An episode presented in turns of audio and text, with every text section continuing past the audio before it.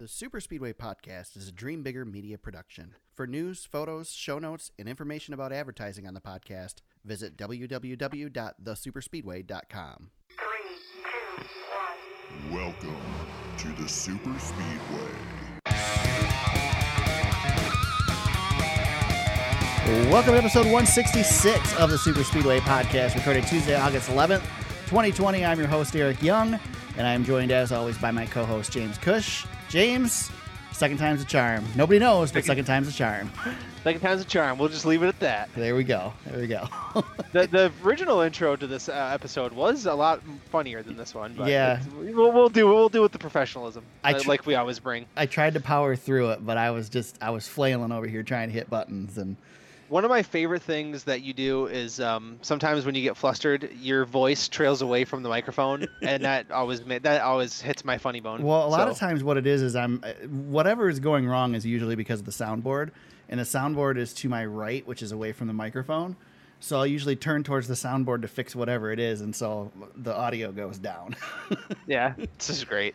Makes me laugh every time. uh, yes, good stuff. Good stuff, James. We're not professional. That's all right. We are the consummate professionals. We consummate. Consummate, I think. Yeah, yeah. I, I don't. I don't think we've ever made a claim to be professionals. So No. yeah, I think you have Nope. to get paid to be professionals. So we're good there. Well, we're getting there. Yeah, right. Maybe someday. Maybe someday. All right, we get to talk some racing this week. We get to talk two races. Uh, it was the Firekeepers Casino 400, 312, and the Consumers Energy 400, 312, uh, for Michigan International Speedway doubleheader at MIS. James, I got to be there.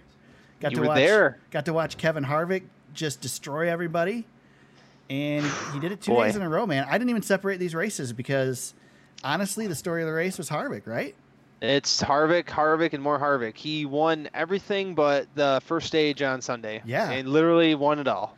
And, And, that's only because he got inverted, you know, Right. from from the first race. led the most laps both days uh, by a long Jeez. shot. I mean, Yeah, not even close. I guess you know, Ninety-two and ninety-two and ninety. Bowyer led 43 laps on Sunday, but I mean, yeah, And that's it. yeah, 90 and 92. That's that's crazy. Yeah, I mean, it was just as much of a domination um, as you'll ever see. I mean, yeah, I mean, it's it's up there with. I, I'm trying to think of recent dominating performances, but over a two race stretch, and, and I know we're we're new to this to this, uh, you know, two races on a weekend deal that we're that we're doing with the condensed schedule and stuff, but it's just a butt whooping to to be all butt whoopings. I mean, nobody could touch him. No, There, No, there was a chance on Sunday, and we'll get into it a little, or excuse me, on Saturday. Um, and I know we'll get into it discussing the races a little bit, but there was some chances on Saturday that he could have got nabbed. well, and there was there was a pretty good shot on Sunday because Blaney was good. Yeah, well, and Hamlin was coming at the end of that race. Yep. So, So I mean, it, it wasn't uh, it wasn't like he didn't earn it, that's for sure. But you know, he was still by far the best guy. Right. Yeah, for sure. It was it was one of those things, and um, you know, I listened to post race on Sirius on the way home on Saturday, and it just sounds like a lot of it has to do with with uh, Harvick's ability to handle the car in the turns. They've uh, they've been able to on these on these long straightaways be able to dial the aero down enough to get rid of the drag and have him still be able to control it in the turns to where he's not losing ground in the turns and he's just so much faster on the straightaways and you could see it on saturday especially um, being there you know nobody else could get nobody else could go to the inside of somebody coming into tur- off of turn four and make No. the pass on their own but harvick was able to do it and yeah, he so could. He was just power moving. yeah through the through the field. Yeah, I mean he could put the car anywhere he wanted, and um, and uh, you know it's been made known that this is this car is undefeated now, three for three. hmm Uh, so I mean it's a good- it's a good piece. right Um, and, and Rodney Childers is, is keeping it close to the vest, and if he's going to run this thing again, but I mean if I were them, I'd be looking at another opportunity to, you know, take this car into the playoffs. I'll tell sure. you what, James. We talk a lot about a lot about the great um, driver crew chief combos. Oh, this is up there. Oh, This yeah. is definitely this is. I mean, we're talking. I mean, maybe not Chad Knaus, Jimmie Jimmie Johnson level, but we're talking Cole Pearn, Martin Truex level at least, right here. Yeah, yeah. Stewart and Zippy Yeah. when they had their run. Well, did Uh, you? I'm So did you know the story that Tony wanted Rodney Childers? He, he Yeah, I- he yeah. he battled Harvick for Childers, and and gave basically let Harvick take him. And uh, yeah, uh, apparently that, I heard it on Door Bumper Clear this week. So Yeah, apparently no, Brett Griffin um, said it, so it must be true. Yeah, Brett. Yeah, exactly. uh, you know, win, win, win on that situation. I Yeah. mean, look what Harvick's done. You, you know, but can you imagine if Tony Stewart had? Oh man, I, I yeah, I licked my chops at you know what could have been there. But Tony had a good crew chief for a while, and he Yeah. he burned that bridge down uh, in 2011. So Well, you know, Um, Harvick has been hard on crew chiefs. Um, he's struggled with crew chiefs, and it, I mean, these two just complement each other. And um, you know, Childers will let Harvick do his venting on the radio and let Harvick be Harvick and not argue with them. And they just, I mean, they both have a trust in each other. And I'll tell you, and they it's, bring it's a, quite the they bring a car they bring a car to the track and it's the fastest car every week and Mhm. and even Harvick who's at an advanced age now he's 44 past his prime right? but he's he's aging gracefully because that's a fast car and he is you know one of the smartest drivers out there Yeah. and he and he shows it every week you know he's not the best at restarts anymore like he you know he, at one time he was one of the best Right. um but you see he got took a couple of times especially on Saturday when we had Well, a ton of restarts I late think that has to do with the downforce, though. Yeah, but you could see what that car can do when Right. when Harvick Harvick doesn't get in trouble. He Mhm. drives it smart, and he knows that he can he can gather it back up, Yeah. and he he does, and um, it's just a great combination of what those guys can do. And, and no, it's no wonder that Harvick doesn't want to retire, you know, for years to for years to come yet. You know how, how long he can keep this up. Um, I, you know, I don't know, but um, and, you know, he's about to pass Kyle Busch on the all-times wins list again. So Yeah, gonna- this this he's, season he's going up there. Is like tailor made to Harvick too, with them finishing up at at uh, Phoenix. I mean, this is this is Harvick's season to lose right now, and yeah, he's got he's got a tough challenger in Denny Hamlin. Yeah, it's and- a two-horse race. Well, Brad It's Keselowski's not going away quietly either. Yeah, he's nipping at their heels, but it's definitely a two-horse race. Mm-hmm. Um, I mean, Eric, he's averaging a 5.9 average finish. He's it's crazy. he's got 19 top 10. I mean, he's got video game numbers. he's right averaged now. he's averaged five year or five wins a year since coming to Stewart-Haas. Yeah, I mean, it completely changed completely changed his career Yeah, making that move. I mean, we've talked about that how many times on this podcast, but I mean, it's completely he's his, his career has completely been rewritten. Yep. Because of it, so it's, it's just incredible. I it's mean, I was just. I think you and I saw it coming a little bit, you know, when we were doing our fantasy picks last oh yeah. We I mean we'll, we'll get there. We'll get there. Harvick's Um, become he's become Bill Elliott at at Michigan. I mean, this is Yeah. he's you just know you're you're going to Michigan.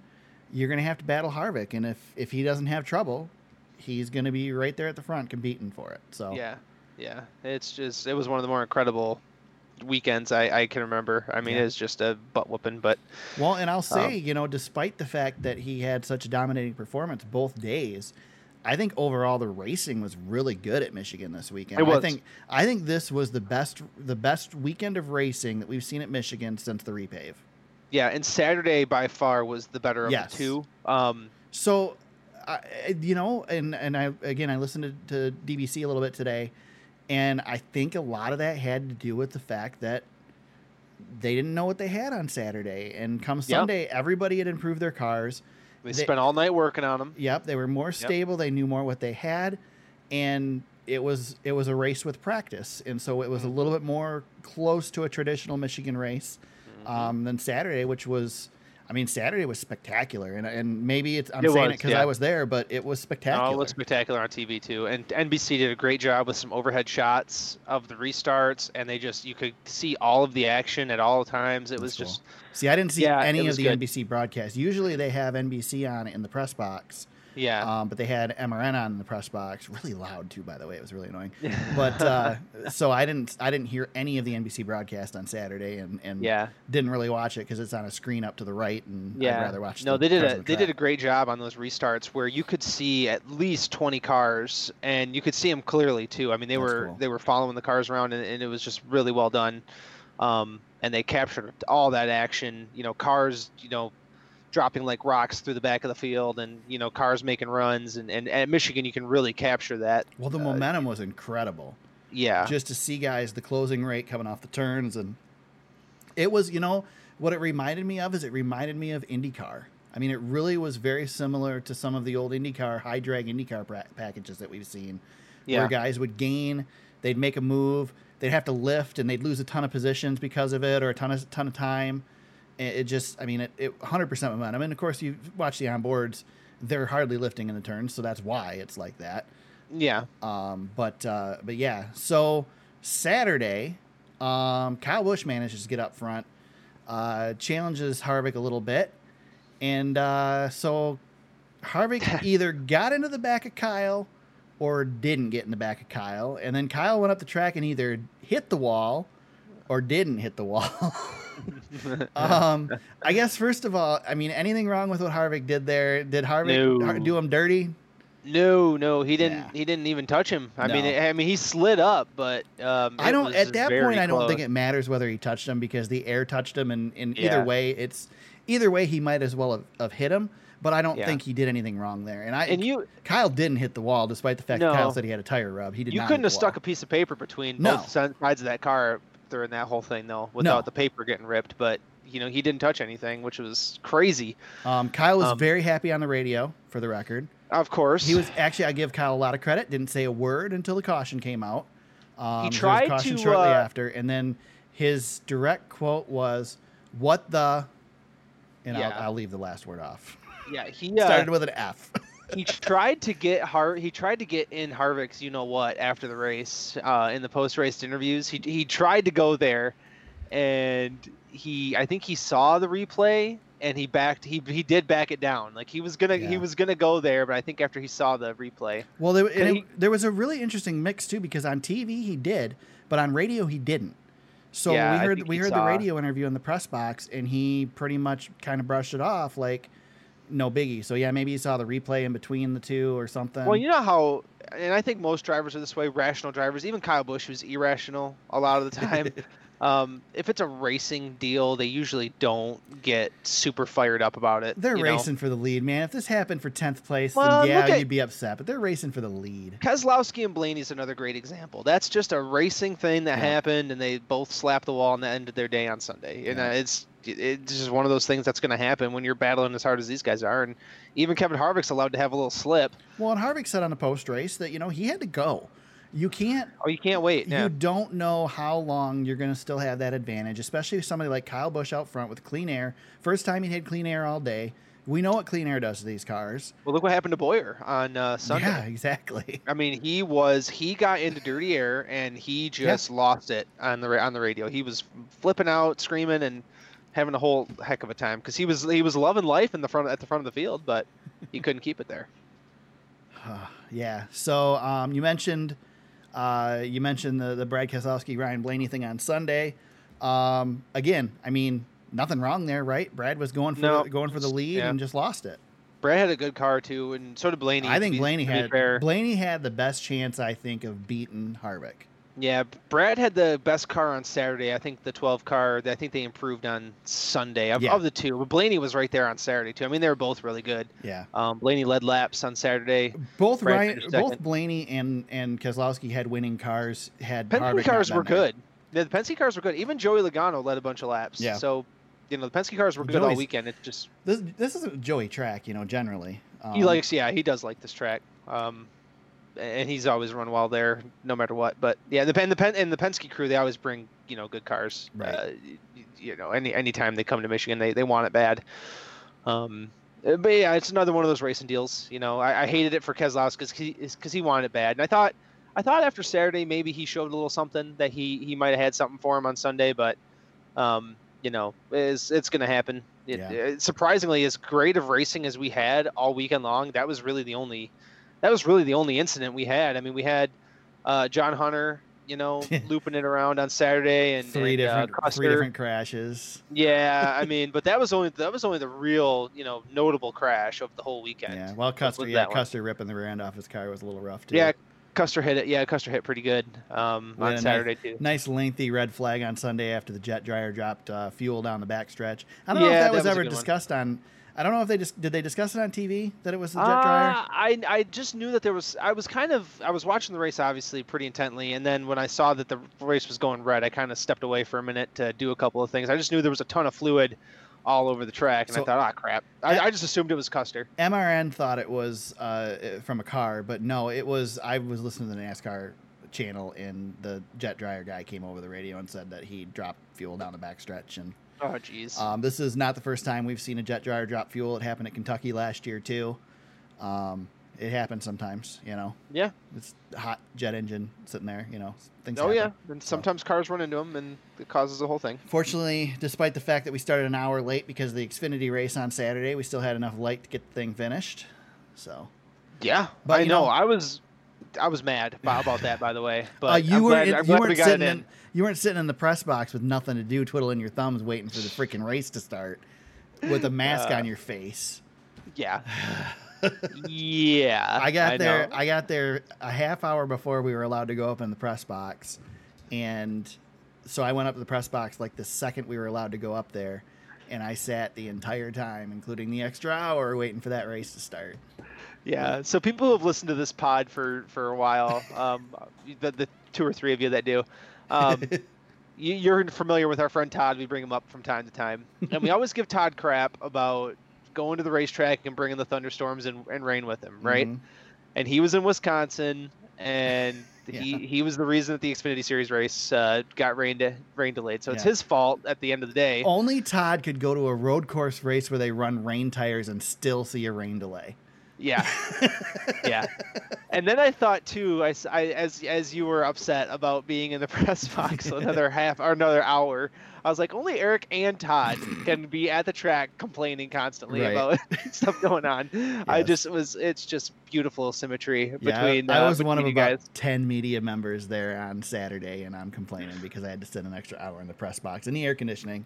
Wait- Yeah, waiting for the race I was, to start. The fans. I was agitated, dude. I was agitated. I didn't know why we couldn't start it. Well, I was it go. frustrated because it was so late. Um, that's Yeah. that's the biggest thing, and and you know it's just, I you know I I have less of a problem with the late starts if these tracks have lights, but Michigan doesn't have lights, so you run into a couple delays, and now you're cutting a short race already, that a race that's already short shorter. We didn't have to do that, but you Well, run we that finally had some good weather. Yeah, exactly. Yeah, it was it was beautiful, absolutely beautiful both days in Michigan. So, um, yeah. So uh, let's talk a little bit about the the race length. James, 312 miles for both races. Beautiful. I think uh, I, you know I've been I've been saying all along 300 miles is a sweet spot. I think this uh, this weekend proved it. Don't you think? At least for Michigan. Oh yeah, it was beautiful. It, you know, even sitting there, like right at that point where you start going, oh man, we're still, you know, whatever. It, it there's 50 laps to go, and you know it's it's winding down, and and so it was. I mean, it was absolutely perfect being there. Um, now, albeit, I wouldn't want to go to a race weekend and have one cup race at 300 miles and that's it. Give me a double header. Give me, you know, some other racing during the day, maybe a double header during the day. Um, give me all three series, whatever during the weekend. That's fine, but uh, but I think 300 miles was was beautiful, absolutely if beautiful. you yeah, and if you've got double headers, we're, we've got the sweet spot. yep. And, I uh, think that I think that contributes to the good racing we saw. yeah, Obviously, I mean less Oh, yeah. practice. You know, less practice. We we know we like that. The only thing that I'll say, James, is that one thing that is whether you love or hate fuel mileage racing, Michigan's always good for it, and we didn't. s- We kind of almost saw it Saturday, but not really. And I think that because of the stages and because of the shorter race, we lost the fuel mileage aspect. Now you can fix that really quick by taking that 17 gallon fuel cell and making it, you know, 12 gallons, you know, or whatever. Right. You know, you can you can shrink Right. the fuel cell and fix that problem. So, um, so Sunday's race just over two hours long. I think two hours and nine. Yeah, two, two hours nine minutes thirty five seconds. Uh, Saturday's race was two hours Great. and thirty four minutes because of the red flag. great. Yeah, It's great. perfect, man. Yeah. So, so again, I was listening to DBC and they mentioned, you know, we say we say it's a four o'clock start time, right? But it's really it's a four thirty start time because the pre-race. Yeah. So you you slap that that half hour in there, you know, you got your post-race interviews at the end, and you're talking a three-hour window. That is perfect. Yep. Absolutely, and that's perfect. what you want. Yep. That's what that's what we've been screaming about to to do with racing for a long time. You got to start fitting it in a better window. Yep. And just over two hours is going to get it done. And the nice thing is, is okay. So we pushed the race back an hour. It started at five o'clock. Still had plenty of light to finish it. We could have went longer if we had to. Um, you know, you, you you put yourself in a better position by having a shorter race like that. So Yeah. now the thing is, is you get a rain delay, and it ends at halfway, and now you got even fewer laps that you got to see before. But whatever, you know, that's all that stuff's going to happen. You can't control Mother Nature. Exactly. So, Yes. but I think I think that's the sweet spot. I, I you know I talked to a couple people at the track this weekend. Everybody kind of feels the same as we do that we probably are done with two weekends at MIS. That this will likely be the future. Oh yeah, this is it. Yeah, yeah, it's over. So, It's- but yeah, I, but we're yeah. good with that. You know, we all we all kind of everybody. You know, I was talking with uh, with Brandon Crowd from the Lap Traffic podcast, and he talked about the fact that you know he used to when he was a fan, he was he didn't like the idea of only run one race weekend because you know you go to the races twice during the year. But for us, you know, eh, gives you a chance maybe to go check out a different track instead. You know, Yeah. I mean, eh, here in Michigan, you got Chicagoland that's not depending on where you're at in Michigan, is not that much further away. Um, Yep. and The you know, Brickyard really Yeah, isn't that got- far. Got the Brickyard. Kentucky's not terrible. Um, You know, go check out a different track and, and use that weekend for that. So, um, but I mean, if you can get if you can see two cup races in the same weekend, I mean, I'd, Yeah, I'd take I'd take man. that over two separate weekends any day. Yeah, and you know the economy is just tighter and things are different, and you know maybe t- people only have one one weekend a year, but if you can pack in two cup races during that weekend, I mean it's it's beautiful. I mean it's just beautiful. I, I do feel I was reading some articles on the uh, on the economic struggles of Brooklyn Mhm. um, by losing not only these two races um, for fans, but they also lost their faster horses event, Yep. and you know the the local economy's t- going to take a big hit because I think it's only what twelve thousand people that live in Brooklyn. Well, I'll like tell that. you what, James, it was so weird because I drove through Brooklyn to come to the track. Yeah. Usually I come through Ann Arbor, but because I didn't stay down there, I just drove through Brooklyn. And Yeah. I'll tell you, I've never I've never been to Brooklyn when there, when it's not a race weekend, so I've never Yeah. seen it not packed. I almost I'm, I'm wondering if it's kind of like what it would be like if you went to like the cross country state championships or something where where there's not that many people down. I, I just have never been, I've, I'm with you man I've never been down there other than uh, the, when I went to that race on Tuesday Right. um, a few years back when it rained out so bad um, it was dead when I was there for that race so uh, but there were still campers in the infield but you know there I mean there was They only were stuck. there were, the ones that were left were stuck yeah Right. So yeah, that was uh, that was my interesting Michigan experience. But yeah, never been to a track where it's empty. And I thought Jeff Gluck did a good job of kind of showing us around too on his social feeds. Yeah, what a jerk. Um,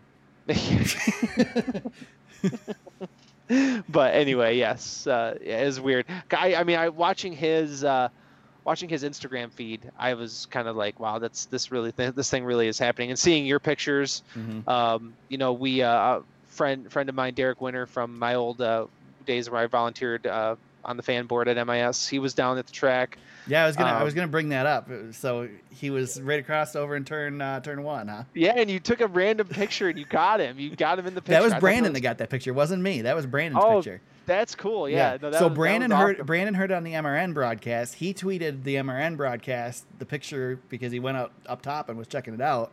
Yeah. And uh, and so I saw that and retweeted it to you. So yeah. yeah. that was fantastic. I was like, that was really well done. Um, so, but that was cool. Yeah, they had a TV out there and they had the had the radio going and stuff. So I thought that was really cool. That's pretty cool. Yeah, we, Uh, we talked a little bit in the press box about you know Michigan. I, you know, I've I've been to Kentucky, been to Chicago. There's spots you can go in, in Chicago and, and Kentucky that you can see parts of the track from. Um, I know that that at Kansas there was a spot where people were out by the backstretch and you could see some of the track. You can't see any of MIS from anywhere not on MIS property. Yeah. There's no way to sneak in and see any of the track. Your best bet would be to get on the property on the back stretch, and you might be able to see the turn some, but you'd have to get past the gates to do it because Yeah. the gates are, you know, a quarter mile or a half mile away from the track. So Right. it'd be tough. Yeah. I mean, it's so flat. There's just nothing there. Right, You yeah. know, it's just. well, and there's get, like, trees all around it too. I mean, for the most part, Yeah, the backstretch is yeah. all trees. So Well, like when you go to Daytona, you know, that's there's huge mounds of you know hills around the track that you can't really see into either. So it's Yeah. you know, but yeah, and Darlington's Darlington's like that. When I drove by Darlington, it was uh, you could see into the corners a little bit, but not Mhm. much. But it's all flat out there too. Right. So, um, you know, one the the track seemed to have some grooves this weekend, James. Have we finally has MIS finally aged? Is it finally ah. getting there? I don't know. Maybe it's part of it. there was some talk this weekend that that it's there a little bit. It's starting to get there. Well, like- the lot drivers were were were bumping up into that PJ one a little bit too. Well, so and I heard some stuff that the PJ one might have actually hindered the top line. That they might have been able to fan out wider if the PJ one wasn't there. Yeah, that'd be good. It'd be good to see it. I'd mean, like to. I'd like to know. It was something that I noticed on Saturday or on, on during the truck race, especially, um, and then seeing on Saturday. They, I mean, there were definitely because that they the PJ one was pretty high. I mean, they Yeah. had there were at least three lanes below that PJ one, and they were they were running in those three different lanes. Um, you know, it's hard, still hard to pass because the speeds are are so consistent. I guess I wouldn't say high. They're con- I mean, they're Well, there's they're no, high in there's the no room. So- yeah, there's no room for error in the So I was watching the onboard. I think it was of Harvick, where he was going through the turns and hardly letting off. And so I'm comparing it to my pace car ride with Richard Childress a couple years ago, and we did 160 at the end of the front straightaway, and let off going into the turns. And I'll tell you what, we I think I'd have to go back and watch the video, but I want to say we were only doing like 110 in the turns. I know only right, yeah, but we were yeah. only doing like 110 in the turns, and it felt like we were being thrown out of the right side of the car. Oh, So- yeah. So we slowed down at 160 at the end of the straightaway. The Cup cars were hitting 190 at the end of the straightaways, and they would only drop to 180 in the turns. Jeez. I mean, 180 80 80 miles an hour through those turns. I can't even imagine, James. I Yeah, I can't know, even imagine that feeling. Yeah. I Like you, you play these video games and you you you think you know what it's like, but you don't have any idea of the pull No. that you have going through those turns, the G forces that they face. Right. It's just incredible. And the- and Michigan turns are long. Yeah. So you're you're cranking that wheel a long way around. So we slowed down the straightaways at Michigan, but they sped the turns up. With Yeah. it, with this package, they're faster in the turns than they used to because I guarantee you they dropped to 160 before in the turns with the old package. So, oh yeah, because you were going into them at two almost 220, and then you were backing her way down. So because of that corner. that speed, it's still tough to get side by side and race like we used to at Michigan, where they'd fan out five wide. Um, Yeah. But uh, but as the track ages, that you assume those speeds would go down too. Yeah. And uh, you know, we bring it if we could bring a little bit softer tire, maybe we we you know short we we shrink the fuel cells a little bit to make the fuel mileage come back in, bring a little bit softer tire because they'll be pitting more often. And now you got a race at Michigan, and it's back to what we used to we used to love about MIS. So Yeah, we're getting something there. I mean, the restarts definitely helped this this weekend on, especially on Saturday. But yeah, we Right. we're get we got something. Um, there was something bubbling there, which I really liked. I think the lack of practice was Oh, was yeah. a big help. Um, and yeah, I, I, you know, this just the restarts. I mean, gosh, I keep thinking about those restarts and how great they were. And maybe that's our that's our chance to talk about the next part of our Yeah. notes. But um, the choose cone and mixing up the fast cars with some of the slower cars it just really makes a nice mix and it really worked um, at, at MIS versus at, at, at the short tracks. I mean, it, we we really saw some potential out of the choose cone, right? I mean, that was Oh, that yeah. was as good as it gets. Definitely, and I was paying real close attention to the choose cone, um, and and was live tweeting during the race on Saturday, and I was trying to focus on who who was the first one to gain time up there, and very frequently the guy that was like seventh place would jump Mhm. up to third, Yeah. based on that choose cone. And Chase Elliott took advantage of it a bunch. Yep. Um, Bubba Wallace was the big one. I mean, Yeah. he came out of nowhere and dude took a shot. he had a winning move. He just couldn't finish it off.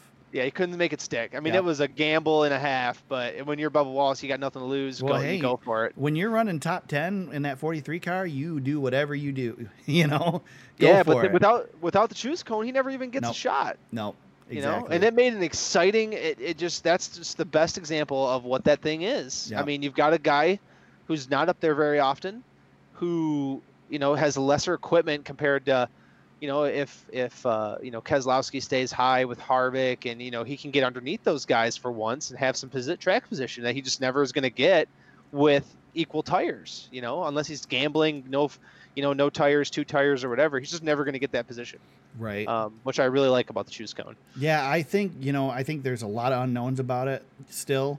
Um, it's going to evolve a lot because these guys really don't know how to take it yet, um, and they don't really have a strategy around it. Everybody had different strategies around it.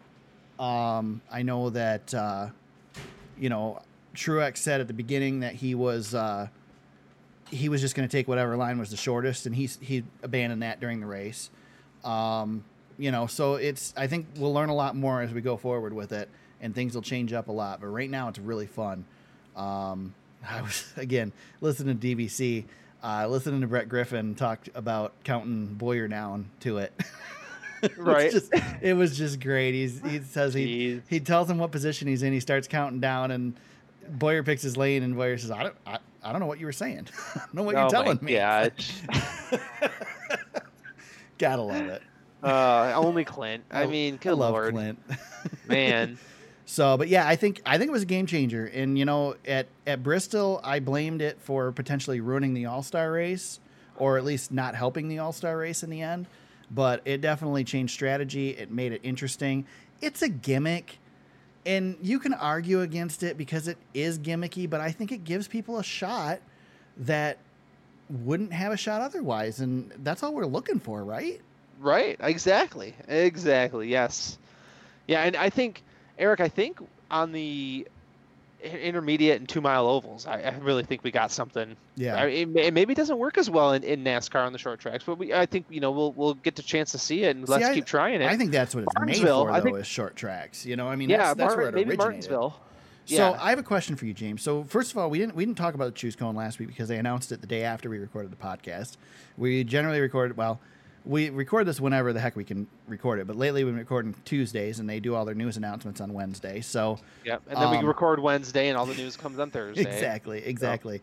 Um, so we didn't get to talk about this last week, but um, oh, where the heck was I going? I completely lost my train of thought. Oh, so the announcement came with, in addition to getting the choose, it's actually the choose rule. There is no cone. It's a box. Yeah, we just call it the cone. I know. yeah. Um, there are cones on the fence, but we only get it for tracks that other everything other than Daytona and Talladega and road courses. What's your thought on that, James? I know you and I had, had kind of talked a little bit about what this could mean and whether it could ruin restrictor plate or uh, super speedway racing if they allowed it there. We didn't really talk about road courses. Do you think that we should just open this up to everything? Do you think it's really going to hurt those races, or you think you're are you happy with the the choice that they made? I don't like it on the super speed. I don't know. It's tough because I hate the I hate the tomfoolery that goes on on pit road. That's and and the super speedways are guilty of it as anybody Right. else. I don't see how So- it would change this. I mean, I get that Yeah. everybody's going to try and line up behind their their teammate, but don't they already do Yeah. that anyway? Yeah, and like the Charlotte Roval's a great example too because you got that really hard heartburn turn, Yeah. and who doesn't want the why you inside there? Do it on a road course. Yeah, I guess it makes sense everywhere. I I don't know. I'd like to just see if we're gonna do it, let's just do it. Yeah, You know, let's just do it. Not, Yeah. not let's not fool around. But I agree. I, I thought it I thought it worked well. I mean, I you know I think it works well, and I you know the All Star race was kind of bland on it, but Mhm. um, I think we saw its potential for the first time. It's pretty cool that you were at the first, Yeah. you know, kind of the first race to to really do it. So I, I will give I will give Fox a lot of credit for concentrating it on Fri- on it on Friday with the truck race. They did a terrible job at the All Star race of watching it, but they they focused fixed on it, it yeah. at the truck race, and then NBC did a terrific job this weekend focusing on it as well. I think I think we got to see every pass of the choose cone, um, which was great. And you know it I you know I get it from the TV standpoint, it really isn't a bad point where they're generally showing ads or following up on stuff that happened on pit road.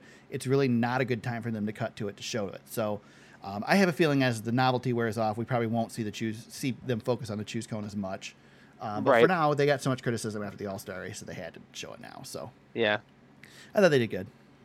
Yeah, I, I think it was yeah, it was fantastic. TV covered it well. They had a camera stuck right on it Yep. at a perfect angle to show how what the teams were doing. Well, and they moved it from Friday to Saturday too. It was 100 feet past the start finish line for the truck race, and then after that, they moved it to 200 feet past the start finish line for the Yeah. for the Cup Series and and going forward. So, um, which I think gives them a little bit more time to make the decision. Uh, we Quinn Houff was the very first uh, Cup driver to drive over it and get penalized for it. yes, Um, about that. so, uh, of yeah, on brand. On brand. And then uh, they mentioned on DBC that uh, the Truck Series drivers, like the second half of the field, just drive over it and get penalized. Like, Yeah, yeah, I know. whatever. Jeez, no Pete's. So Yeah. um, yeah, I think I think it's a I think it's a plus. I think it's a good addition. Um, I do agree with Brett Griffin. I think it was Brett that said it. Uh, it's a little weird to introduce it when they introduced it. I mean, NASCAR has a history of doing this, trying something in the All Star race, it works, and then they implement Well, yeah, they it the did- next week. Yep, double file restarts. But uh, but you know, with the with the playoffs and everything the way they are now, and the fact that we're you know we're trying, these guys are trying to get into the playoffs. They've got now four races left to go. We had six races left to go before the weekend. Um, it's a weird time to introduce it. You know, introduce it at the beginning of the playoffs. Introduce it at the end of the season or the beginning of the season. It's just kind of a strange spot, but whatever. Yeah. I mean, it's not the first time NASCAR has done something like Yeah, this. it doesn't not- bother me. not it the last bother me. time. If you if you see something, you know, that you can make a super improvement on, and I, it, it just makes sense. It's the same so, for everybody. So right, whatever. right, exactly. Um, so yeah, I got to be there Saturday. Uh, you know, I don't have a whole lot to say about the experience. It was really surreal to be there um, with no fans. Uh, I think the, the the thing that caught me the most was the M- MIS had painted on the on the front stretch wall. We miss you, fans, on both ends of the track. Um, that was pretty cool. It, it was just it was really weird to look out at the fan zone um, and see it empty. you Yeah, know? I mean, even Yeah. even the past few years, there's a lot less stuff in the fan zone than what there used to be, but it just was weird. yeah. and- oh yeah, it, it did. It, it all that stuff looked weird to me. Yeah, the fans, uh, the stands being empty, um, just crazy. Parking was great though. So if you've ever been to MIS, there's the main entrance gate, which is the one to the right of the press box, the right of the tower, um, kind of by the start finish line. You'd walk in, and if you walk straight in, you'd get to the start finish line. Uh, that was open, and we just drove in and parked right there underneath the stands. It was crazy. Like I had to walk 200 feet to the press box to go, or to the elevator to go up in the press box. Yep, It was awesome. that's awesome. Yeah, that's So- cool. But it was weird to see no campers in the infield. You know, the whole uh, infield empty. Um, the strangest thing I think, James, was you you don't. You, I think you take for granted all of the pomp and circumstance before the race, and of course we had the Xfinity race going along too, so there was even less because of that. But like, it was all of a sudden everybody lined up on pit road. There's you'd start to see a little bit of activity. Everybody lined up on pit road. They did the national anthem, did the command, and they drove off pit road. There was no driver intros, none of that stuff because of course there is no reason for any of that. I love that. No no TV screens anywhere because there's nobody to show TV screens to. And uh, um, I will say that you know if anybody, I don't know if there was any criticism, but I figured there might be. Uh, if people complained about the fact that there was no anthem on TV, it was not because they didn't do it. They did it. They just did it during the Xfinity race. So, Right. but yeah, it was cool. I'm glad I got to experience it. Um, it'll be the only race I go to this year. So glad. I glad mean, I it's, it's really cool that, and you know, kudos to MIS for getting you Yeah. access, and, and NASCAR for doing that. That's awesome. I just Yep. thought that was cool that you, they gave our little outlet a piece. Um, a Yeah, piece I of mean, pie, and like I said, there were there were probably ten of us there. You know, and so it wasn't like there was a giant crowd of people there. It was a very small, select few that they let let go in. Um, you know, they only gave us one day, so and you got to hang with the big dog. yeah, I got to hang with Gluck. Gluck was there. Got to talk Your with him a little bit. That was cool. Yep. So it was a good time for sure. Good. All right. Uh, anything else from Michigan? I, we didn't talk about winners and losers. Uh, let's run through. I mean, uh, winners Kevin Harvick. Um, yeah, exactly. Um, Brad Keselowski and his wreck with Ryan Blaney. That was Brad Yeah, Keselowski's sucked. very Yeah. first last place finish of his career. that's incredible. Yeah, That's incredible. it's very incredible. Yeah, had to happen at Michigan, uh, the place where he doesn't want to do it. Yep. Uh, Cole Um, Custer had a bad day both days. Wrecked on uh, on Saturday, finished thirty fourth. Um, he ran mid pack throughout the day on Sunday, but finished twenty fifth. Yeah. Um, not a good day for him. Uh, I'm ready to uh, I'm ready to cross off anybody driving for Hendrick uh, as far as a championship. oh yeah, Even even a thought like they're just done. I don't Yep. know what's going on there, but I just yeah they they're not doing anything. It's No. terrible. I don't know what's. I mean they just been bad again. Yep. Like it's they were fine and Alex Bowman was terrible and it's just yeah it was yeah it was. Chase Elliott usually runs good at MIS. I mean he had a shot on Saturday, but you know he faded and Mm-hmm. he was never to be heard from again, and that was it. I just, yeah, Hendrick's got issues again, and it does. It's not. It's not something that they're going to fix by the time the season's over. That's a bummer. Yep, I agree. Uh, let's see, where did Bubba Wallace ends up twenty first on Sunday, but he was he was there all weekend. He, Yep, he ran really well. Yeah, uh, ninth place Saturday, top ten finish. Um, you know he's he's showing his worth in that car, and we're going to talk about him here in a little bit. Um, He's definitely doing yep. things with that 43 car that he probably shouldn't be doing with that 43 car. So Yeah, um, he's bringing it. up. He's bringing it up the field. Yep. Uh, Christopher Bell had some decent eh, speed throughout the day too. Um, I don't think the results really showed it, but He had a couple of moments. Yeah, he was Yeah. really good on Sunday for uh, for a little bit. yep. Um, he was up there running pretty well, but uh, yeah, never, um, never, never completed it. Never brought it home. Uh, Eric Jones had a good, good, decent weekend until he broke on Yeah. Sunday, so that, that kind of stinks. Yeah, he had a Um, fast car for sure. Um, Yeah, I mean they were both up in the top five at, at times. So And then Kyle Busch, uh, his you know arguably least favorite track in the Cup Series, um, finishes fifth on uh, on yeah, Saturday, fourth on a Sunday. Yep. Yeah. Showed us something. I was so- expecting something out of him on Sunday because he ran so well Saturday and he didn't disappoint. Um, again, it, it couldn't really compete with with Harvick and Denny, um, and then Truex was able to get the edge too. Truex ran really well. Uh, had a had a issue on Saturday that had to pit early and um, yeah, bounced back. I benched him on my fantasy lineup because Yeah. I was worried he wasn't going to be able to bounce back from that, and he they did. They recovered. Yep. So, um, I think that pretty much covers everybody. I think so, man. I think so. Um, Great racing all weekend, though. I mean, heck, the truck race was really good at Michigan too. truck race was spectacular. Yeah, Uh, ARCA race was fine. I mean, ARCA race was there was the ARCA race. It, it's fine, but Us, I didn't watch the ARCA race. Austin Dillon had trouble on Saturday too, and the Dow car, of course, worth mentioning. The Dow was from Michigan. Um, ended up wrecking, getting wrecked. yeah, coming Yeah. off of turn four. yeah, oh yeah, I forgot about that So, one. Yeah, yeah. not But, good. uh, yeah. yeah. So overall, great re- Cool. race race weekend in Michigan. Yep, Uh, really good. Put that in the rearview mirror. Let's talk some news, James. There's not a whole lot of new news. Uh, like I said, we got a slew of announcements last Wednesday. Uh, we already talked about the choose rule. Uh, we also got the rest of the 2020 schedule. Um, I don't think there was really anything that jumps out at me there. No the- surprises there. Yeah, the the cup schedule is remains as is for the playoffs. Xfinity added Talladega, right? Yes, Xfinity added That's Talladega. cool. It's the second race at Talladega for them. I like that. Um, and then there was something else too. The truck. Uh, Something with the trucks. Yeah, where did the trucks end up going? Hold on. I'm pulling it up right meow. We've got. Must be Richmond. Richmond, the trucks. I don't think trucks have ever run at Richmond before, or they haven't in a long time. It's been a while. I remember Tony Stewart running truck races out there for uh, a- little bit. Um, gosh, I'm trying to think of anything else sticks out. Arca's running at Bristol. I mean, that's a four four race weekend at Bristol on on Yeah. September 17th. That'll be cool.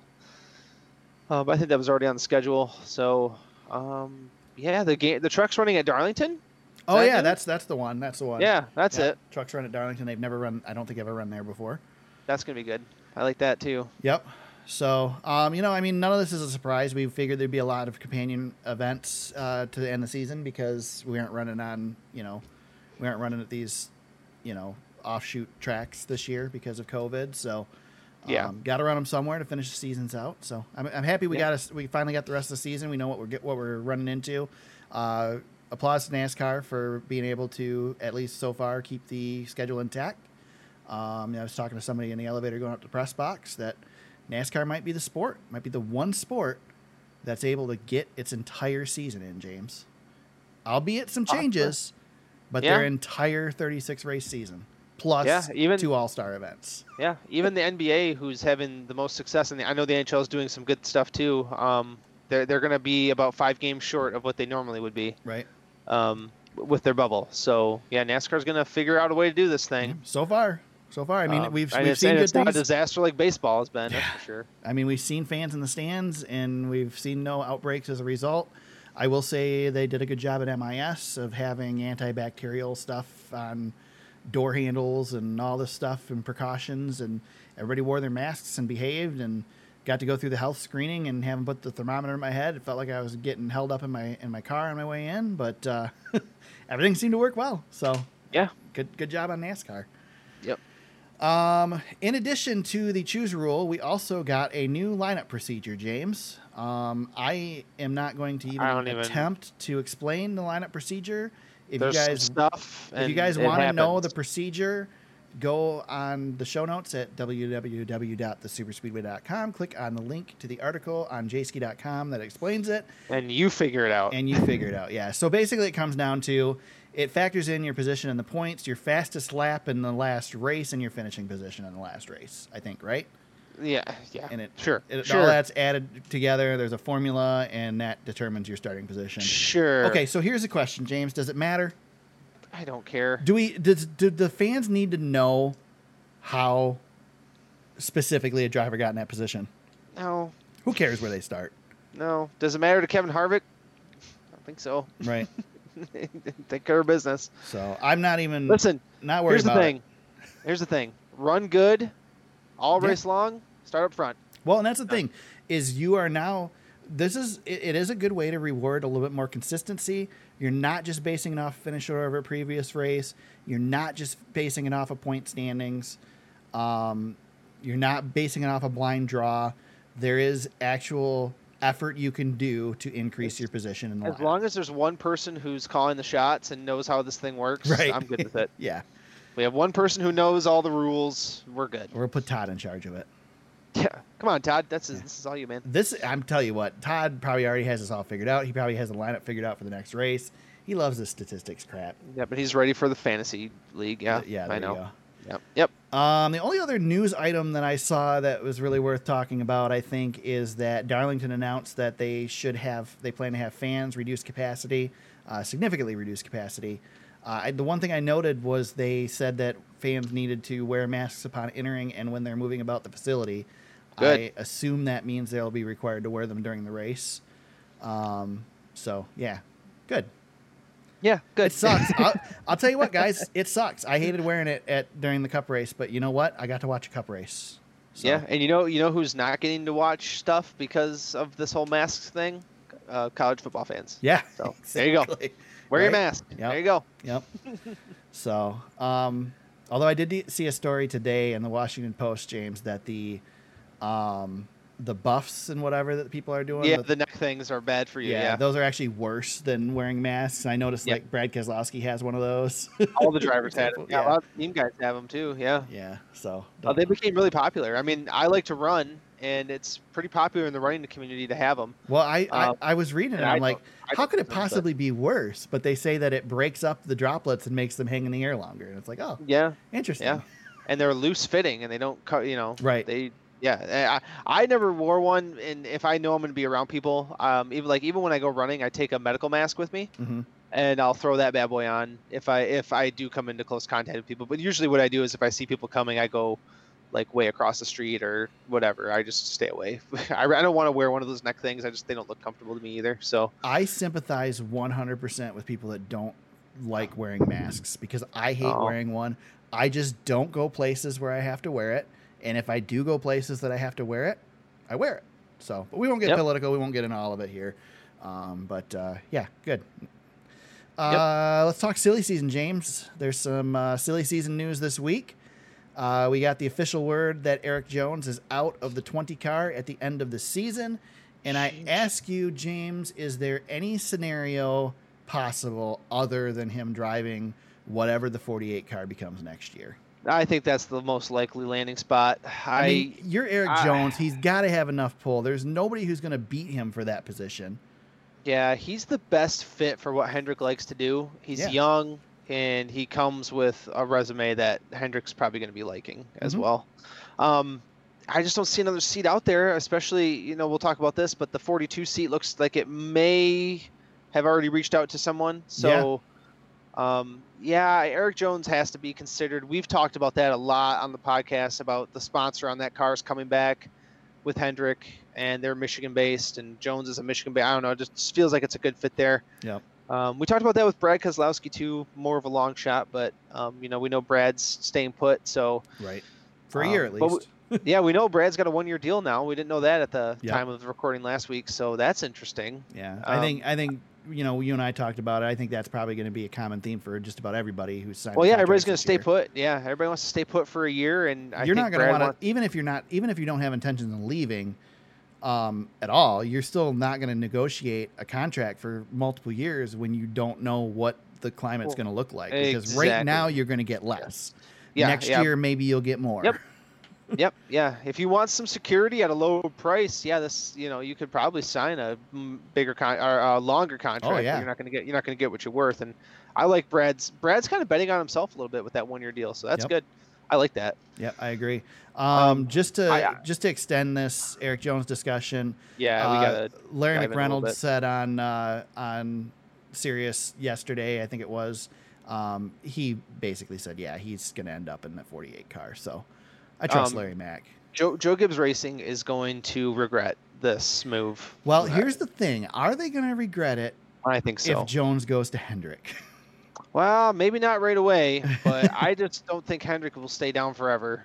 I, don't think so I- either. I can't imagine that, that he does. Can't believe that they'll stay down forever. But yeah, Eric Jones is probably going to have to do some work there. Um, but uh, he's so good. I just can't believe There's they're no letting him there's walk. no circumstance that Jones doesn't have a ride for next year, right?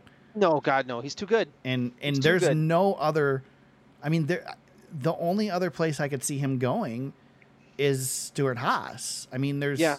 he's not i can't see him going to ganassi i don't i think jones is too good to go to ganassi Yeah, he's not going to fall down. And, Hendrick Hendrick's not a lateral move from Gibbs. It is it is a step down. But Right. as far as prestige of the company, it's it's lateral. Um, I, I don't think shr is i think shr's got enough options without eric jones i don't think Or, they're able to yeah. SHR is in the.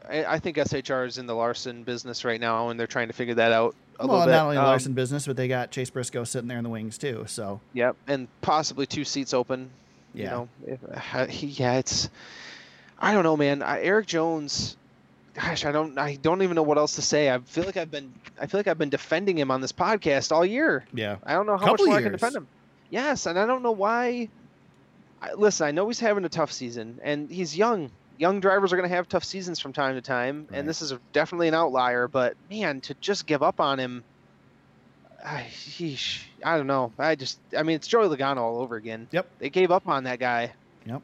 And I like guys who have chips on their shoulders, and Mhm. Eric Jones is going to be like, you guys gave up on me for him. Yep. And let me show you something. I really hope he's got that fire. yeah i do too I, I do. I I, do wonder if he does. does. I yeah, I, I do wonder if he does. I I hope that he does, and I, I believe that he will. I think come- Eric Jones is a lot back. more competitive than he puts off. I do too. He's very quiet. He's a calm dude. But Joey Yeah. Logano's that way too. Yeah. Joey Logano does it. You talk to Joey Logano and you think he's a goober. You know? Oh, yeah. Well, he is. yeah, he is. I know, but he's also one of the most competitive dudes out Yeah. there. He's got a fire in him, and Yeah. I, I think Eric Jones has some of that. Just for the record, I, I love Joey Logano for the fact that he's a Oh, me too. Yeah, I, I- call him a goober out of love. I don't know if I would love Joey Logano like I do. Eh, I probably would because I, I I started to become a fan of Joey Logano during the rain delay at Daytona when he was in the in the stands signing autographs. Yeah, That's when I'm like, you know, I kind of like this guy. And then having him hang out in the press box at MIS a couple years ago was great. And uh, yeah, I just uh, he, he's won He's a me good over. dude. Yep. No, he's a great dude. Yeah, So- but uh, this is the same thing though. Like he's just giving up on this young dude who's Yep. got who's got it. And Chris but when, Bell's when great. you've had the success that Joe Gibbs has had, whatever, yeah, you know. I know. Yeah, I mean, he's still, el- who you he's still give got KFB. KFB is there. Truex. And You know? You're not getting rid of Hamlin. You're not getting rid of Truex. Yeah. What are you supposed to do? Yep. And if Toyota wants Chris Bell, you know, and it- what's funny too, Eric, is Kyle Busch has been just as bad as Eric Jones this year. I mean, they're Yeah. they're about the same. I Uh-huh. mean, they really are about the same. Yeah, but Kyle Kyle doesn't go anywhere unless Kyle wants to go somewhere. That's no, the and difference Kyle's here. crew and, and Kyle's crew chief doesn't change unless Kyle wants his crew chief to change. Yep. He's in he's in the power seat. He can do whatever the heck he wants. Kyle is allowed to have a crappy season because he's had so many good seasons, He's whereas got Jones two. He's got two cups on Jones his. hasn't had a great season yet. No, he hasn't broke through. I mean, really we've seen hasn't. it. Yeah, we've seen it. You know, William Byron's kind of doing the same thing. Like we've seen it, we've seen it, but we haven't seen it in a in a, in a cup a cup series season. But he's won. I mean, dude, he's he's a playoff driver and he's Yeah. won. You know, Daytona and Darlington, and he's not no slouch. No, he's not, and he he's had moments of brilliance, but he's, you know, he's, He's green. He's He's Ryan green. Blaney right now. He is not able Yep. to finish. Yep, he's green. Yep. You know, and there's a lot of competition out there that's really tough to beat, especially in his own, you know, in his own shop. Yep. You know, the, the th- his three teammates are, th- you know, top five drivers. Yeah. you know, he's going up against Harvick and those guys. Yeah, you're right. I mean, that's and- that's 100% true. What are you going to do? I mean, he you, he really is the low man on the totem pole. Even if he was winning races, he's still probably one of the low men on the totem pole on that on that team. Yeah, his stock goes up a lot at Hendrick. I guarantee you that. Oh, he come he becomes. I- I know Chase Elliott's winning some races, but I think Jones becomes the best driver in that lineup when he goes over there. You know, Mm, Nah, I think I think I think Chase is still going to be Chase is Chase is the Chase is new- Chase is their Chase is their cash yeah. flow. He's their money guy, but Yeah. I think Jones has the better. Well, the money guys actually win races too, so that helps. yeah, oh yeah, he's got You know, it. We, Chase we is- had the yeah, money guy for got it. several years at Hendrick that wasn't winning races, but now now he's winning races. So. No, yeah, no. Chase is, and I, I'm not trying to knock Chase. I just No. think the ceiling of Eric Jones. we know you hate Chase. Elliott, and you think I don't hate nobody. Chase Elliott. I don't hate know Chase Elliott, We know it. and he's got a personality now, Todd. All right, let's let's roll. You know, we're stretching this out, James. Let's see if we can. oh, this has been a long one. I know. it's I gonna know. be long, and we're so, we're, gonna, we're gonna bicker at the race picks here in a minute. So, um, all right. So, uh, one another shoe dropped this week. Tyler Reddick says that he is returning to Richard Childress Racing in 2021.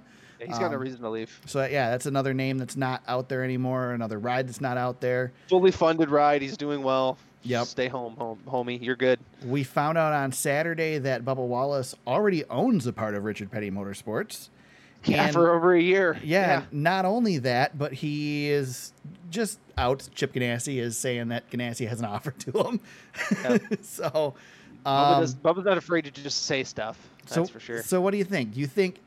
I, I asked this in our little group chat, but I'll I'll ask you here on the podcast: is is partial ownership of RPM or a ride without ownership at Chip Ganassi? Which is which do you go for if you're Bubba Wallace? he doesn't have the pedigree for ownership to make as much of a difference as RPM wants it to make for him. I, I you know, I know what they're doing. Except that with RPM, he's not going anywhere. he's not going anywhere, but he's not going anywhere That's either. true. he's not going forward. But he's, gonna- bringing he's bringing sponsorship to the team.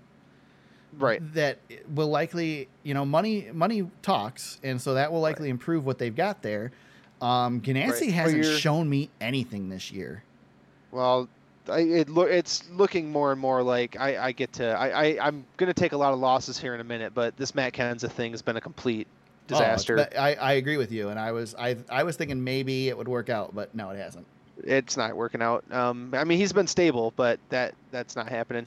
Stable Um, in the top you know upper 20s Well, he's not he's not losing sponsorship. that's true um, so that he, he is a stable hand. That's that's about it. Um, I just think Bubba, you have to go win races. I mean, if, if you stay with RPM, that's great that he's bringing sponsorship to the team, but he that team's already, you know, Yeah. that team's already two steps back. well and they're You know- already they're already out, he's already outperforming where that team is Yeah. and, And Kyle Larson, you say what you want, and things ended really bad, but he elevated that team oh yeah at Ganassi pretty pretty quickly, and and Kurt Busch has had some success there too. yeah Um, they're just never going to be. That's the thing. Like, Ganassi's never going to get there. They're always going to be the second tier team. hmm And I, do you do you try to elevate RPM or what? It depends on what Bubba wants out of his career. And I Right. think he wants to win. I think he wants to win races. So i think so too I think he's gone. I think he's going to the 42, and it's going to happen. I feel like you wouldn't have you wouldn't have have told people that you had an offer from Ganassi if you weren't going to take it. Well, and I love your theory too. You're the first one who talked to me about it. But what if Toyota went after RPM? Yeah. I love that. Mm-hmm. theory. And if that was the case, if Toyota came knocking at RPM's door with Gibbs backing, Yeah, I'd stay there. I don't know, man. I'd Gibbs, stay Gibbs there, is the dude. death wish for I know, affiliated but teams.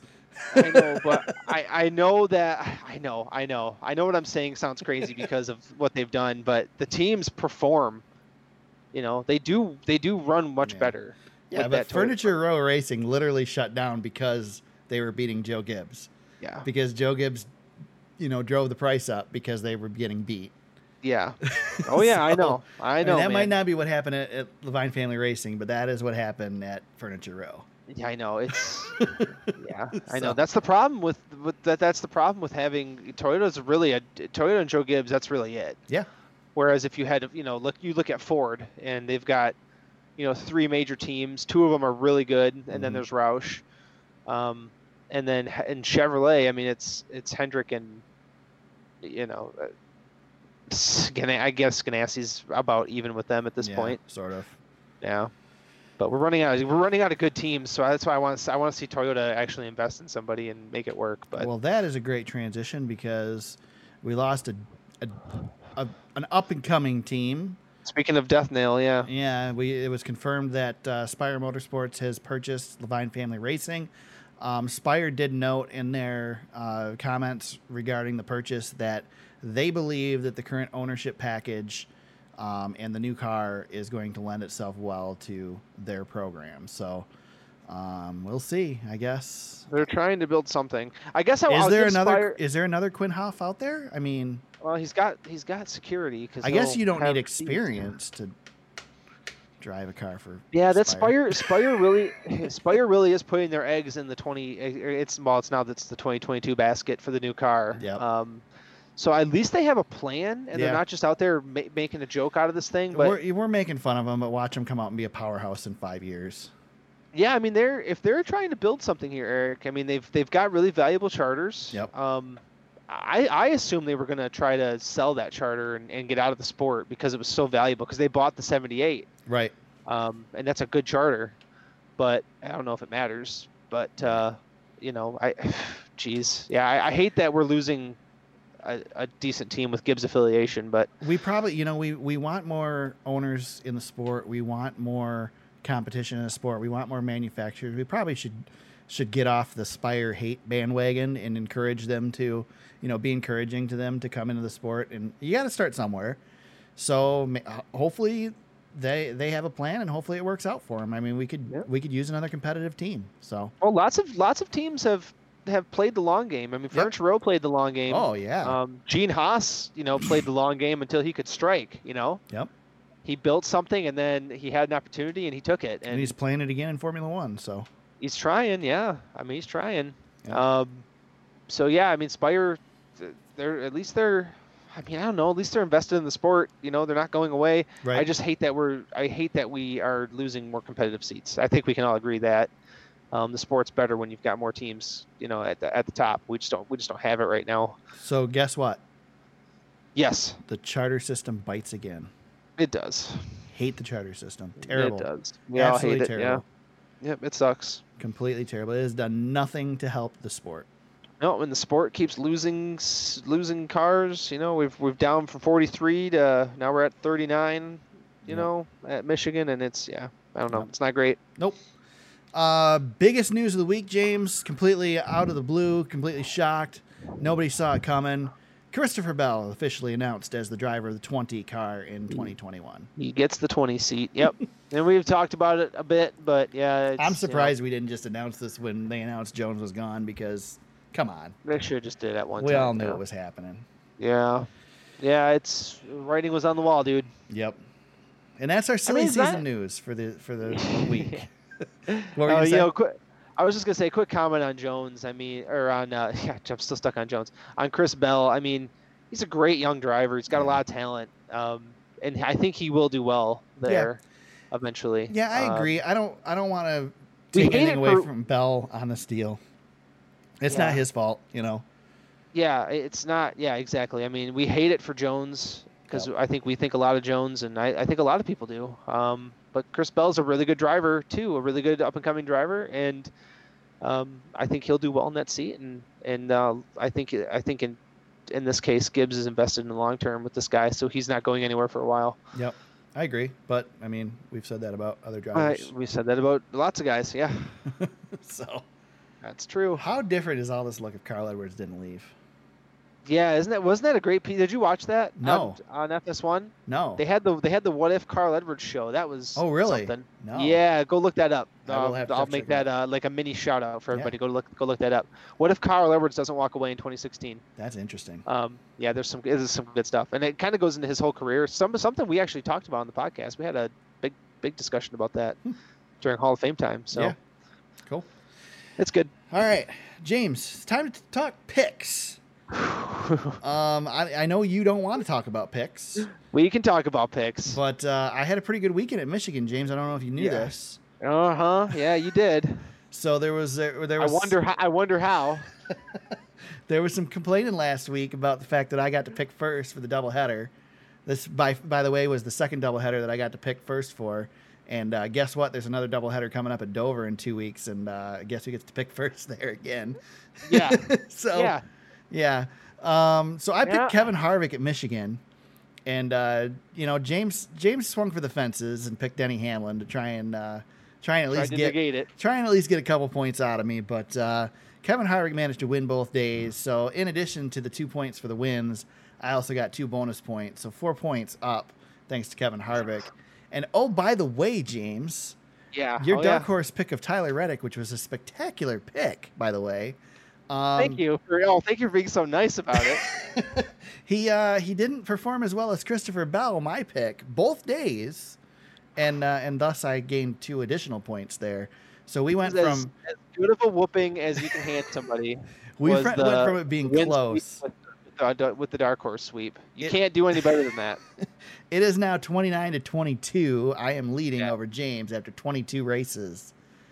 Wow. And uh, yeah, yeah, we might have to start doing the math, James, and determine when the playoffs come if you can even successfully beat me.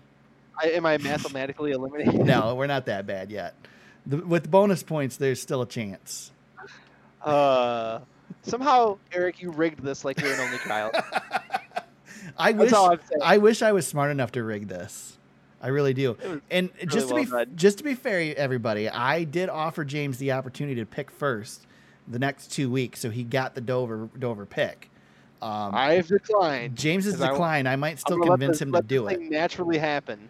Yeah. Let this. I'm gonna let this butt whooping naturally happen. I'm not giving up. The problem is, is that honestly, the Pocono pick and the Dover pick aren't that big of a deal. But Michigan is because, come on, it's Harvick, you know, right? I know. I really got sorry. really. I didn't think he was really going to be able to do it both days, though. I really didn't. Oh man. Yeah. I thought for sure that Denny would get him the second day. I mean, he had if he, he needed like two more laps, but yeah, yeah, did. yeah, that was a butt whooping. I'm taking my licks. Um, I'm trying not to sound like a whiner because I could. I, I'm pretty. I'm pretty disappointed. I, I'm, I'm not James. it was one of the biggest. I mean, man, because I had Harvick all over my fantasy team all week too, so I was partially rooting for him, and then on the back of my mind, I go, "Oh man, Eric's gonna dominate these picks. It's not great." That is the worst when you when you're rooting for and against somebody at the same time. Yeah, yeah. Well, I'm not giving up. Listen, I, I'm like, uh, I'm like Tony Stewart in 2011. You know, I'm, I'm, I don't deserve to be in the conversation anymore, but I'm gonna race. we'll see what I can do. There you go. Well, you do get the first pick this weekend. It is the Go Bowling 235 at Daytona International Speedway on the road course, James. Yeah. And we don't know anything. Like Kevin Harvick said, he has no clue what's going to happen this weekend. Um, one other factor to consider with the Daytona road course is that it's August in Florida. August. Doesn't it rain like every day in Florida in August? Yeah, it's not gonna be great. So I- not only I do we hope we have an uncertain road course race, but we also have potential for rain and wet weather. Um, of course, the August rain usually is accompanied by um, lightning like crazy. So who knows what would happen? Fingers crossed we can get her in. We will, in theory, have fans at the track, so that's that's good. That'll be cool. Worst states of the uh, COVID experience. So Right. yeah, that's Yep. uh, okay. Yep. Um, so James, you get the first pick, and I do not envy you for having to pick first.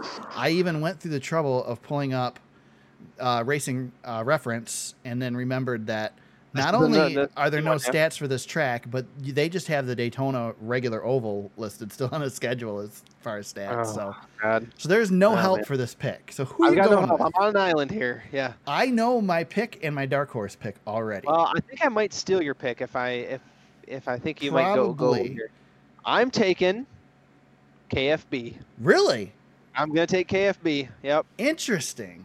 He's driven the road course fairly recently, That is a good pick. uh, and um, l- kind of level playing field here. So I'll take the guy, the best wheelman, and, and see if I can do it. I, I mean, I, there's guys I wanted to take. hmm I just don't know where to go with this, Eric. But I'll take the I'll take the one guy who's got some recent experience in the sports cars here.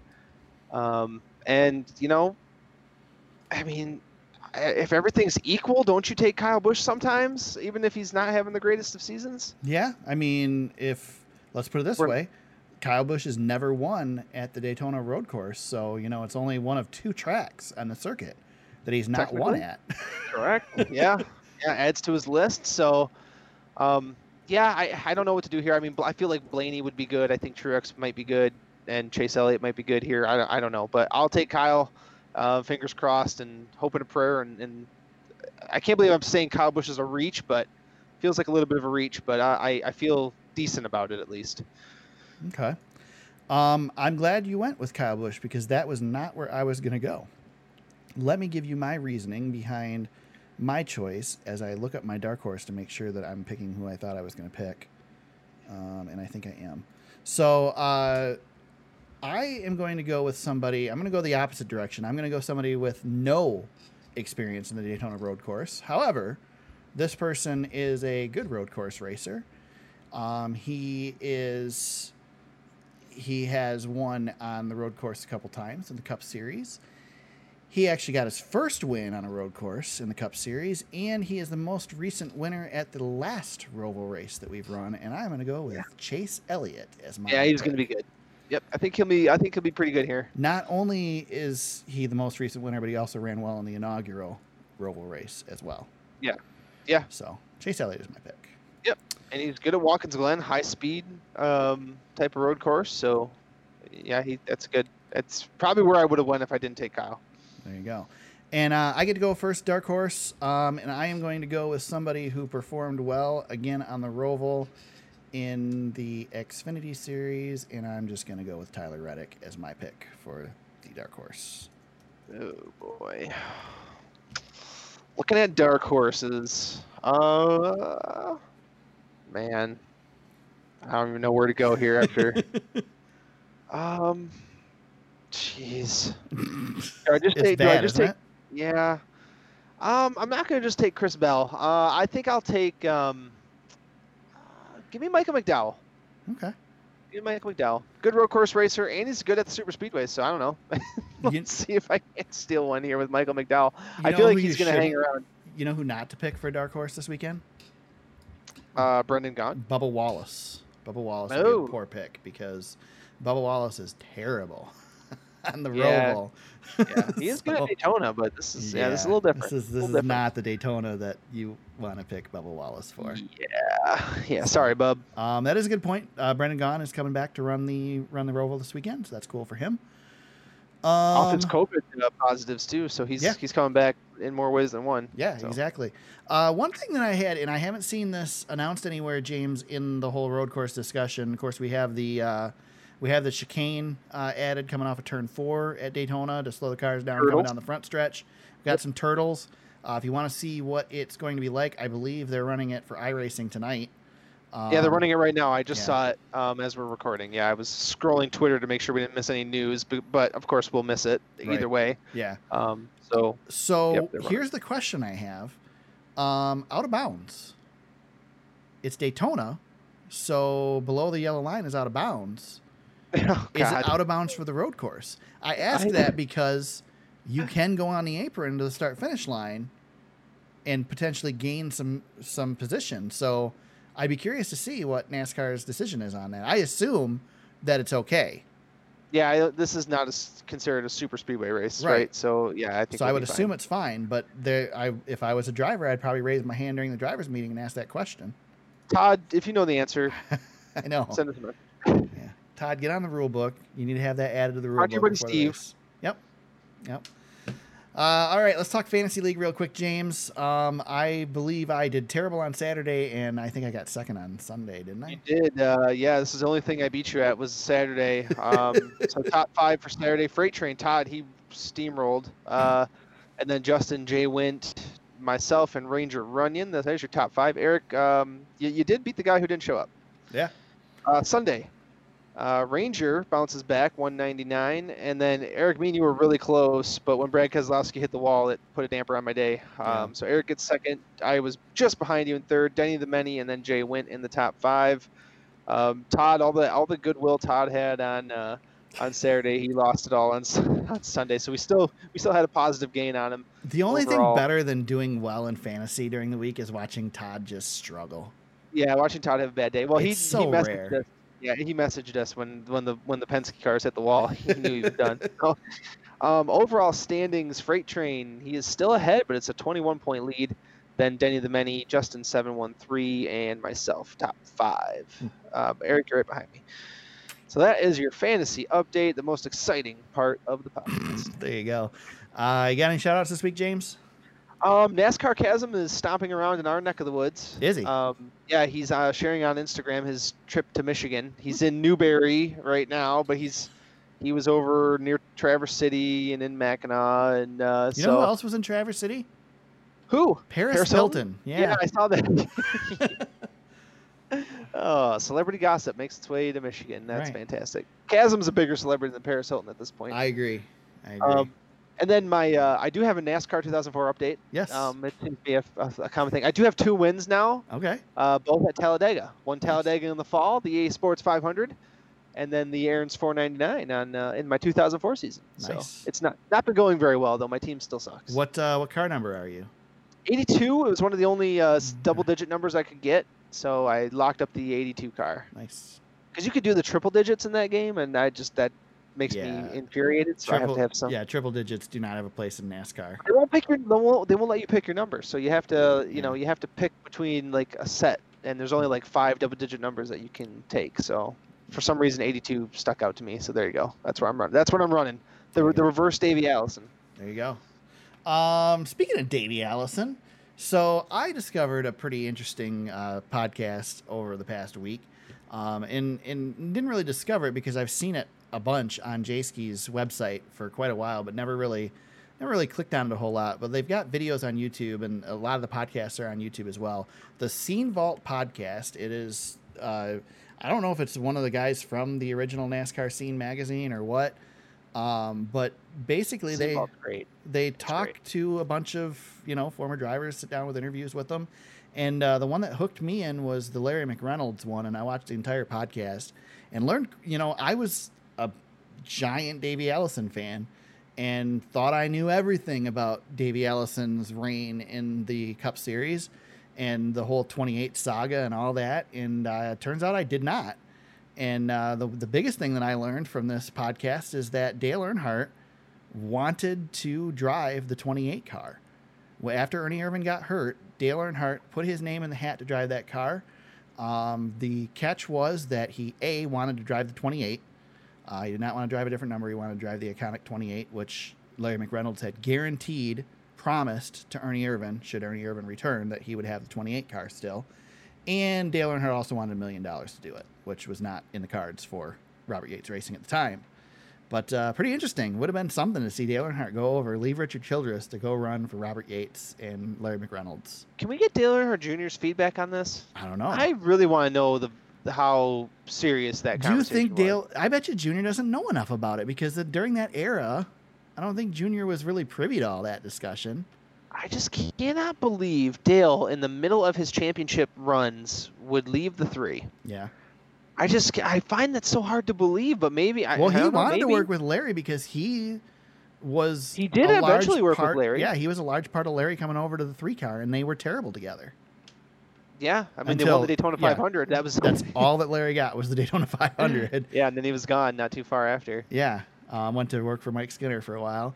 I just find that so hard to believe that he would have left for that 28 car. Yeah. Hmm. Very interesting. But anyway, there's some great, uh, great interviews on there. I was I watched the other night. I watched uh, Lake Speed talking about when Michael Waltrip punched him through the window at MIS. Um, lots of good stuff. So it's a great podcast.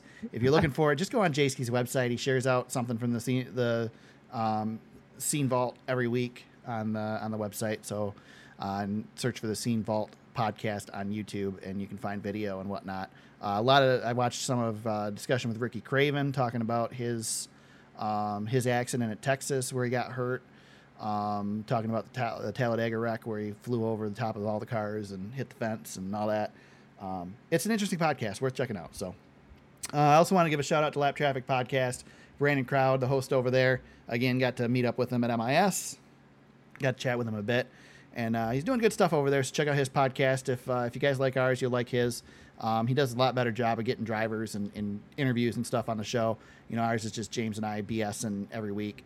That's Uh, right. Brandon puts some time into actually getting guests, um, something that a professional would do, but not us amateurs here. So um, go check out his podcast; it's worth listening to, and uh, and give him a shout. So tell him we sent you. There you go. Yes. There you go. Um, and with that, James, where can they find you on social media if they want to chat with you during the week?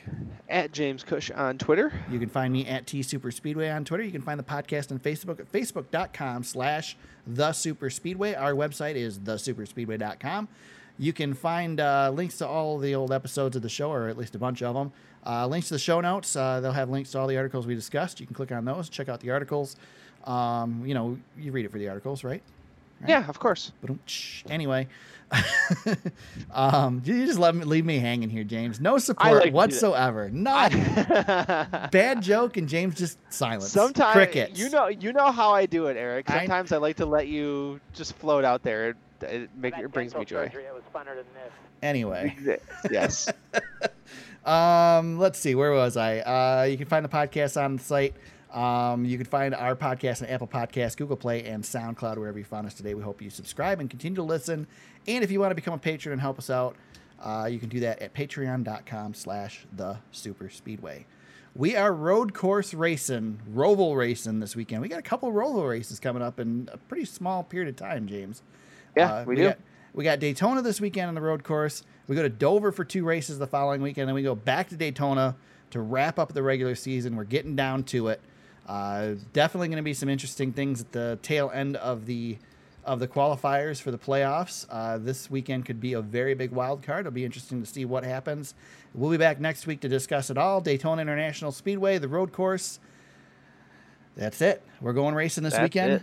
Until then, until we're back. Wow, it just derailed. Wow. We lost it. I know. I, I left it hanging, bad. and then it it ended. I knew where I was going too. Just terrible. Anyway, we'll be back next week to discuss Daytona, everybody. Until then, let's go racing.